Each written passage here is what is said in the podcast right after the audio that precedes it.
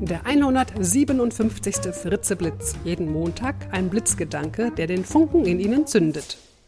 Ein Podcast von und mit Nicola Fritze. Hallo und guten Montagmorgen. Der heutige Blitzgedanke heißt mit kleinen Schritten große Sprünge machen. Sie planen, Dinge zu verändern, wollen etwas beenden oder neu anfangen. Sie schmieden Pläne und fassen Vorsätze. Ist ja schließlich gerade Jahresanfang. Da macht man sowas. Ja, und dann wird nichts draus. Kennen Sie das? Nein, Sie natürlich nicht, aber Sie kennen vielleicht jemanden, dem das so geht. Ja, man ist damit ja nicht allein. Viele meiner Hörerinnen und Hörer melden mir zurück, dass sie zwar oft motiviert sind, etwas zu verändern, aber manchmal hapert es an der Umsetzung. Kein Grund zur Unruhe. Das geht ja vielen so. Man baut eben schneller schöne Gedankengebäude auf, als diese Gebäude dann auch in der Realität Stein auf Stein zusammenzusetzen. Es gibt zwei Grundeinstellungen, ohne die Selbstmotivation und Veränderung nicht funktionieren. Erstens den Mut zum Scheitern und zweitens den Mut zu kleinen Schritten. Jeder von uns kennt Situationen, in denen es an Motivation hapert. Klar, wenn wir zum Beispiel uns im entscheidenden Moment doch entscheiden, lieber alles beim Alten zu belassen. Oder feststellen, dass wir uns überfordert fühlen von all den Dingen, die wir uns vorgenommen haben.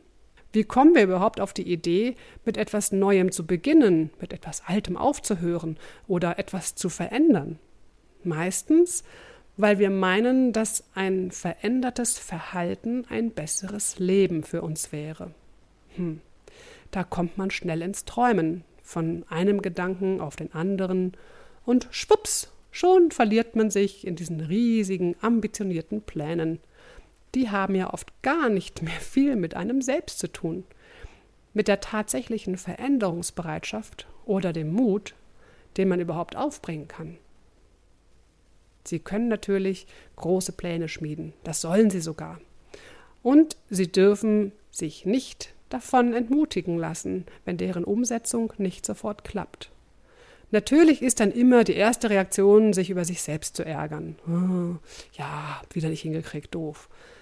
Nun wollen sie schon an ihrem Verhalten und ihrer Motivation arbeiten und dann schaffen sie es einfach nicht. Hm. Erinnern Sie sich in dieser Situation daran, dass Veränderungen für uns alle eine große Herausforderung sind. Sie kosten Energie und Aufmerksamkeit im Alltag, die man erstmal aufbringen können muss. Sprich, sein Verhalten zu verändern ist häufig schwerer als man denkt.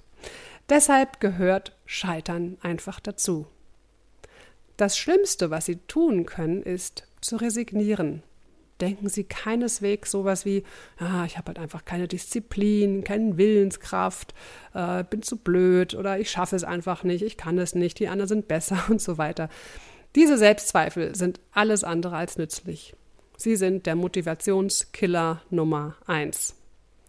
Überlegen Sie sich doch stattdessen einfach mal, ob Sie Ihre Veränderungswünsche nicht auch in kleinen Schritten umsetzen können. Nehmen Sie Rücksicht auf sich selbst und achten Sie darauf, dass die Veränderungen Sie im Alltag nicht überfordern. Sprich, nicht alles auf einmal.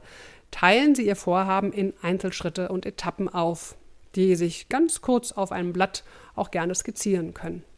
Das strukturiert Ihre Gedanken und hat den Vorteil, dass Sie überschaubare, machbare Pläne schmieden und dass sie sich mit der Größe ihrer Vorhaben nicht selbst einschüchtern.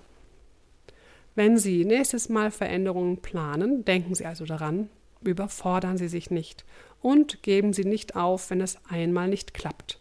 Dann sind kleine Schritte oft besser, als alle Veränderungen auf einmal anzugehen.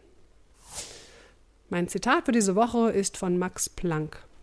Auch eine Enttäuschung, wenn sie nur gründlich und endgültig ist, bedeutet einen Schritt vorwärts.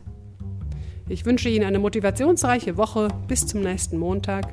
Ihre Nicola Fritze.